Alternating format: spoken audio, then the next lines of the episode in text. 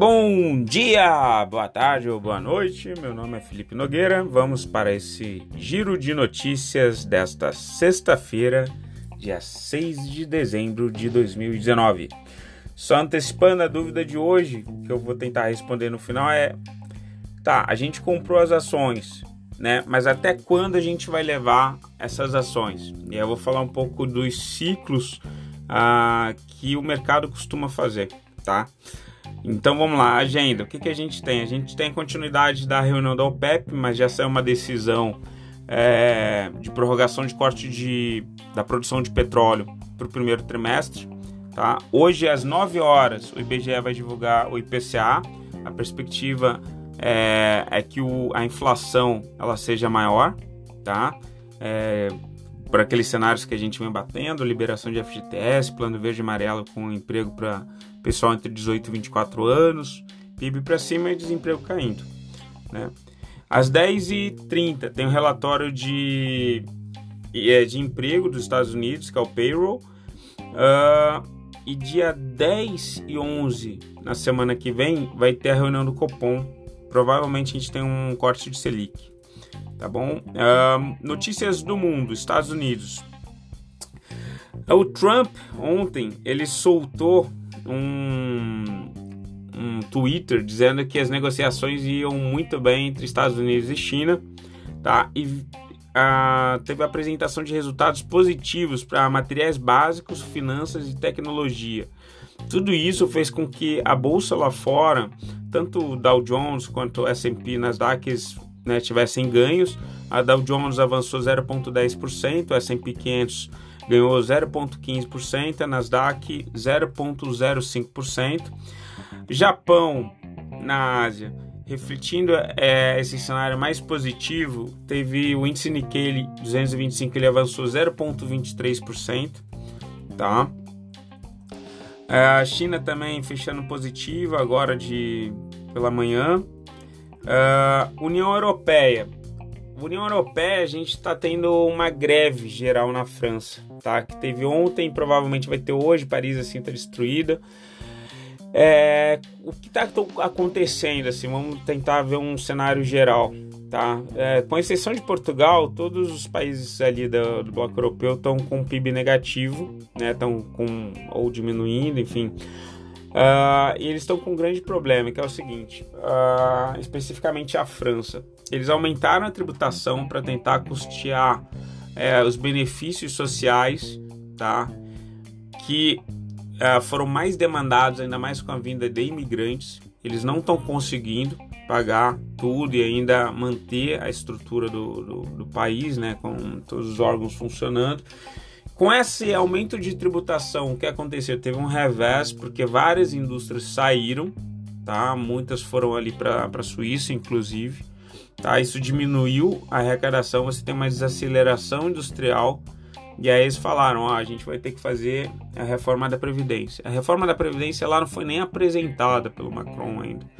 Lá ele, eu estava vendo, eles têm mais de 40 tipos, possibilidades diferentes de, de aposentadoria. E o que eles estão pleiteando é uma aposentadoria que considere é, não o aspecto solidário que nem a gente tem na Previdência aqui, de de repente um empregado rural não, não contribuiu, mas ele tem o direito de, de se aposentar. É, lá eles estão defendendo que a pessoa receba proporcionalmente ao, ao que foi contribuído. Né? E aí isso está gerando já uma, uma, série de revoltas. Uh, Brexit continua previsões de eleição para dia 12 de dezembro. Tá? A partir do primeiro-ministro uh, segue na liderança. Mercosul. Mercosul ele está numa reunião, tá? A cúpula do Mercosul está reunida aqui em Bento Gonçalves, no Rio Grande do Sul. É a 55 é, reunião do grupo e já saiu uma notícia positiva. O Brasil e Paraguai assinaram um acordo tá, automotivo para liberar tanto comércio de veículo quanto de autopeças.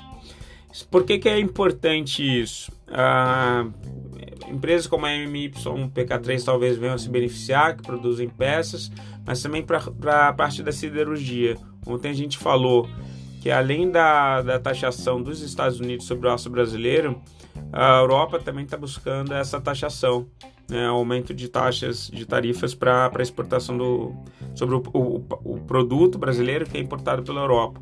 Né? Então a gente pelo menos é, tende a aumentar a saída de, de aço para esse segmento. Uh, o mesmo acordo tá, já tinha sido assinado em junho com a Argentina e existe um anterior também com o Uruguai. Notícias do Brasil, PIB. Ah, é uma, uma nota interessante. A venda de cimento no Brasil em novembro cresceu 3,9%, puxado pelo setor imobiliário. É, sobre o assunto, o Paulo Camilo Pena, que é o presidente da SNIC, ele disse o seguinte: a melhoria do ambiente macroeconômico possibilitou essa retomada. A inflação baixa e controlada, aliada às novas linhas de financiamento com juros mais atrativos e uma nova modalidade com indexador de inflação e NPC mais juros, aquecem o mercado imobiliário. Então, assim, o que, que a gente está vendo, né? O, cenário geral. É, essa notícia está muito atrelada ao PIB, por quê? Porque o Brasil não é conhecido por produção de tecnologia. Né? A gente tem uma população que sim, tem dificuldade com inglês, tem dificuldade com matemática, tem dificuldade até com a própria língua portuguesa. Então é muito importante a gente monitorar esse setor da construção civil, parte da construção, e vendo que ele está aquecido, a gente presume o seguinte, ó, é, de fato, está tendo então uma queda do desemprego, as pessoas têm nessa cultura, incutida na cultura delas, de que precisam comprar um imóvel, né? E está tendo essa compra, a gente vê os estoques das construtoras cair, né? Uh, e aí esse efeito também da, da, do corte da Selic fez com que os juros caíssem, então os financiamentos também estão mais baratos. Então o olho nas construtoras, né? Isso também vai fazer com que o desemprego caia ainda mais, tá? Se o aumento da, da construção está é, tá avançando, porque é, é onde grande parte da mão de obra também no Brasil vai, vai se concentrar.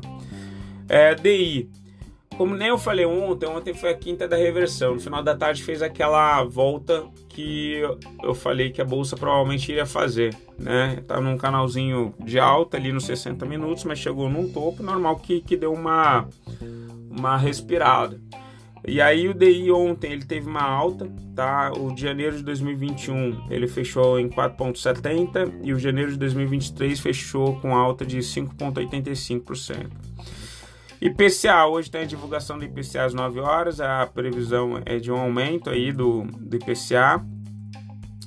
Selic segue projetada a 4,5 no final de 2019, então a reunião que a gente vai ter do Copom dia 10 e 11 provavelmente vai é, ter esse corte aí de, de 0,5%. Empregos continuam sendo gerados. E Bovespa. O Ibovespa ele fechou numa alta de 0,27%, tá? fechou em 110.601, aí renova a máxima histórica. Uh, detalhe, ele fez a alta no, na primeira parte da manhã e aí respirou na segunda parte da, do dia, né? na parte da tarde. Vamos ver para onde vai hoje. Hoje é sexta-feira. Hoje é a chamada sexta da congestão. Né? O pessoal não tem evitado de dormir posicionado nos papéis. Mas sim, a gente está numa tendência de alta, a gente está no rally de Natal. Pode até lateralizar, porque hoje geralmente é mais congestionado, quem opera mini índice geralmente diminui o tempo gráfico ali para 5 minutos e opera para dentro do movimento. É, mas vamos ver. Vamos ver para onde vai esse mercado. Noticiário corporativo, Petrobras. A Petrobras ela informou que planeja pagar 3 bilhões em dividendos uh, em 2020, tá? E aí só que eles estão apostando numa, num barril é, de 65 dólares, tá? O barril não chegou nesse patamar ainda. Vamos ver se a reunião da OPEP vai gerar algum efeito, porque a gente vai falar um pouco mais à frente. Teve saiu acordo para prorrogação né, dos cortes da produção de petróleo. JBS, a JBS informou que vai investir 8 bilhões para a expansão do Brasil nos próximos 5 anos. Eles estão apostando na manutenção de uma carne, no preço da proteína mais elevado, que nem ontem o pessoal tinha, a gente falou aqui também no podcast, né, que é, o pessoal da Agronotícias também tinha mandado essa, é, é, essa mesma informação de que a gente teve um pico, o boi está cedendo de fato, mas ele deve se manter em patamares elevados se considerados aos períodos anteriores né, do ano.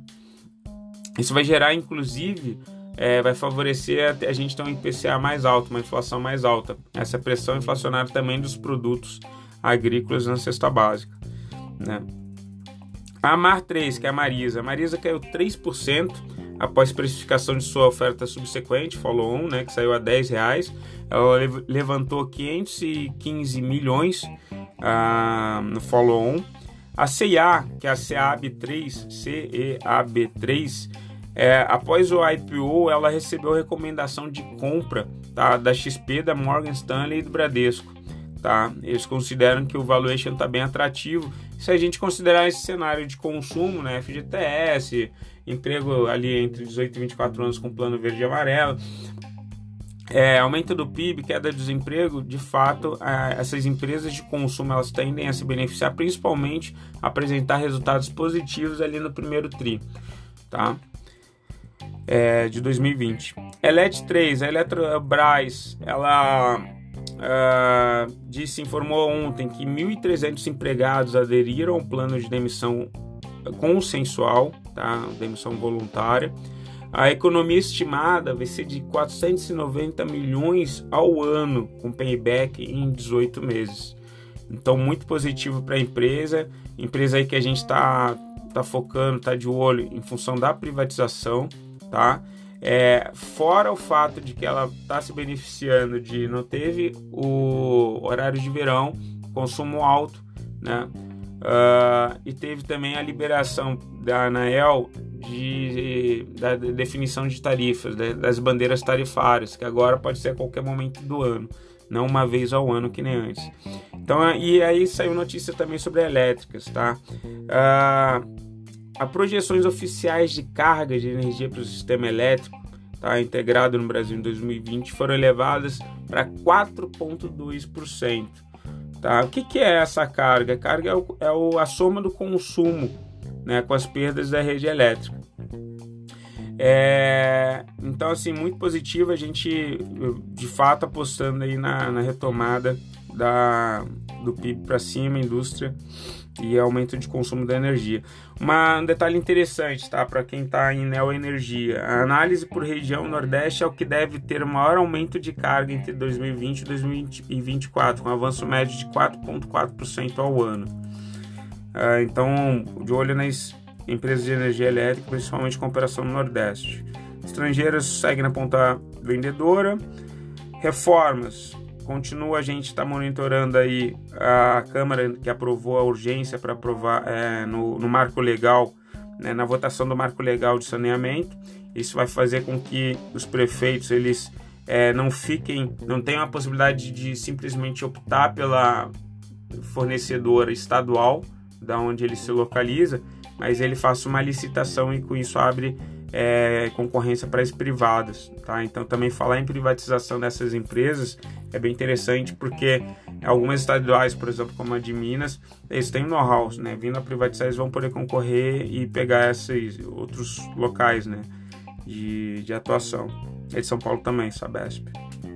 O dólar fechou menor patamar em três semanas nessa quinta-feira, na casa de 4,18 reais, tá? É, segundo o Fabrício Veloni, chefe do câmbio da frente corretora, ele diz o seguinte: o dólar tende a voltar a um patamar menor que o atual, o que condiz mais com a realidade atual da nossa economia. Então, é, a gente estava com a projeção do Focus de fato ali entre R$ 4,00 e R$ 4,10, né? Commodities. Minério de ferro. Minério de ferro teve uma leve baixa de 0,24%, pessoal realizando, apesar do cenário positivo lá fora. Ouro, que tem aquela correlação inversa com o mercado lá fora, ele caiu, tá? Ele caiu 0,18%, a onça Troy fechou em 1.480 dólares com 45 cents. Uh, futuros de petróleo caíram também, mais em realização. O barril uh, em Nova York está a 58 dólares com 23, caiu 0,34%. Tá? Agronegócios poucos negócios estão é, saindo, então está fazendo com que o preço do boi caia, ceda. Soja, soja com acordo entre a perspectiva mais positiva entre acordo entre China e Estados Unidos teve alta, tá? a terceira sessão consecutiva de alta. Ah, crédito privado, a empresa JHSF emitirá 120 milhões em debêntures, tá? Uma construtora interessante, ganhou inclusive agora uma licitação é, ali em Guarulhos. É, acho que vale a pena a gente monitorar essa empresa.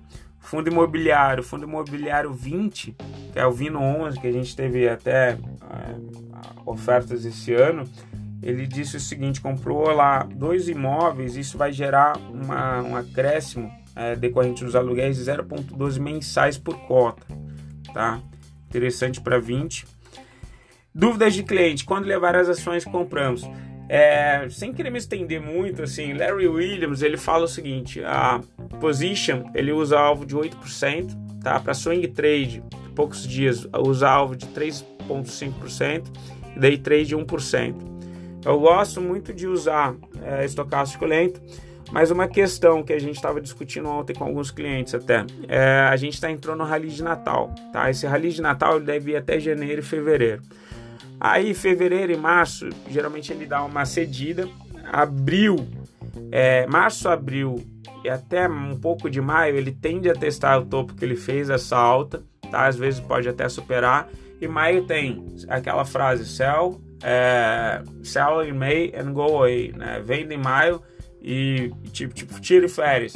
É porque a bolsa costuma cair no final de maio. Então, junho e julho geralmente é de queda julho volta, aí tem agosto, setembro, a gente repete o, o ciclo, né? Uh, que nem a gente fez agora essa virada de ano. Então, assim, existe mais ou menos um ciclo que estatisticamente o Stormer fala bastante disso nesse estudo temporal. É, então, depende muito do momento do ciclo que a gente está. Né? Eu provavelmente vou levar até o estocástico lento quando chegar lá em região de sobrecompra, a maioria dos papéis que eu tô, eu vou sair ou pela mínima do diário tá? Ou então o BIS recomenda também aquela saída pela média, 9, é, média de 9. Né? O primeiro candle que cruzar a média de 9, a gente coloca o stop abaixo, e aí se o próximo candle passar por essa mínima do candle que cruzou a média de 9, a gente é estopado e sai da posição. Pessoal, fico por aqui. Desejo vocês um bom fim de semana, tá? Eu só devo soltar o mapa de calor é, pro final de semana, porque hoje a gente tem uma festa na Liberta de encerramento do ano. Ah, qualquer coisa, entre em contato. Desejo a vocês bons negócios. Beijo, tchau.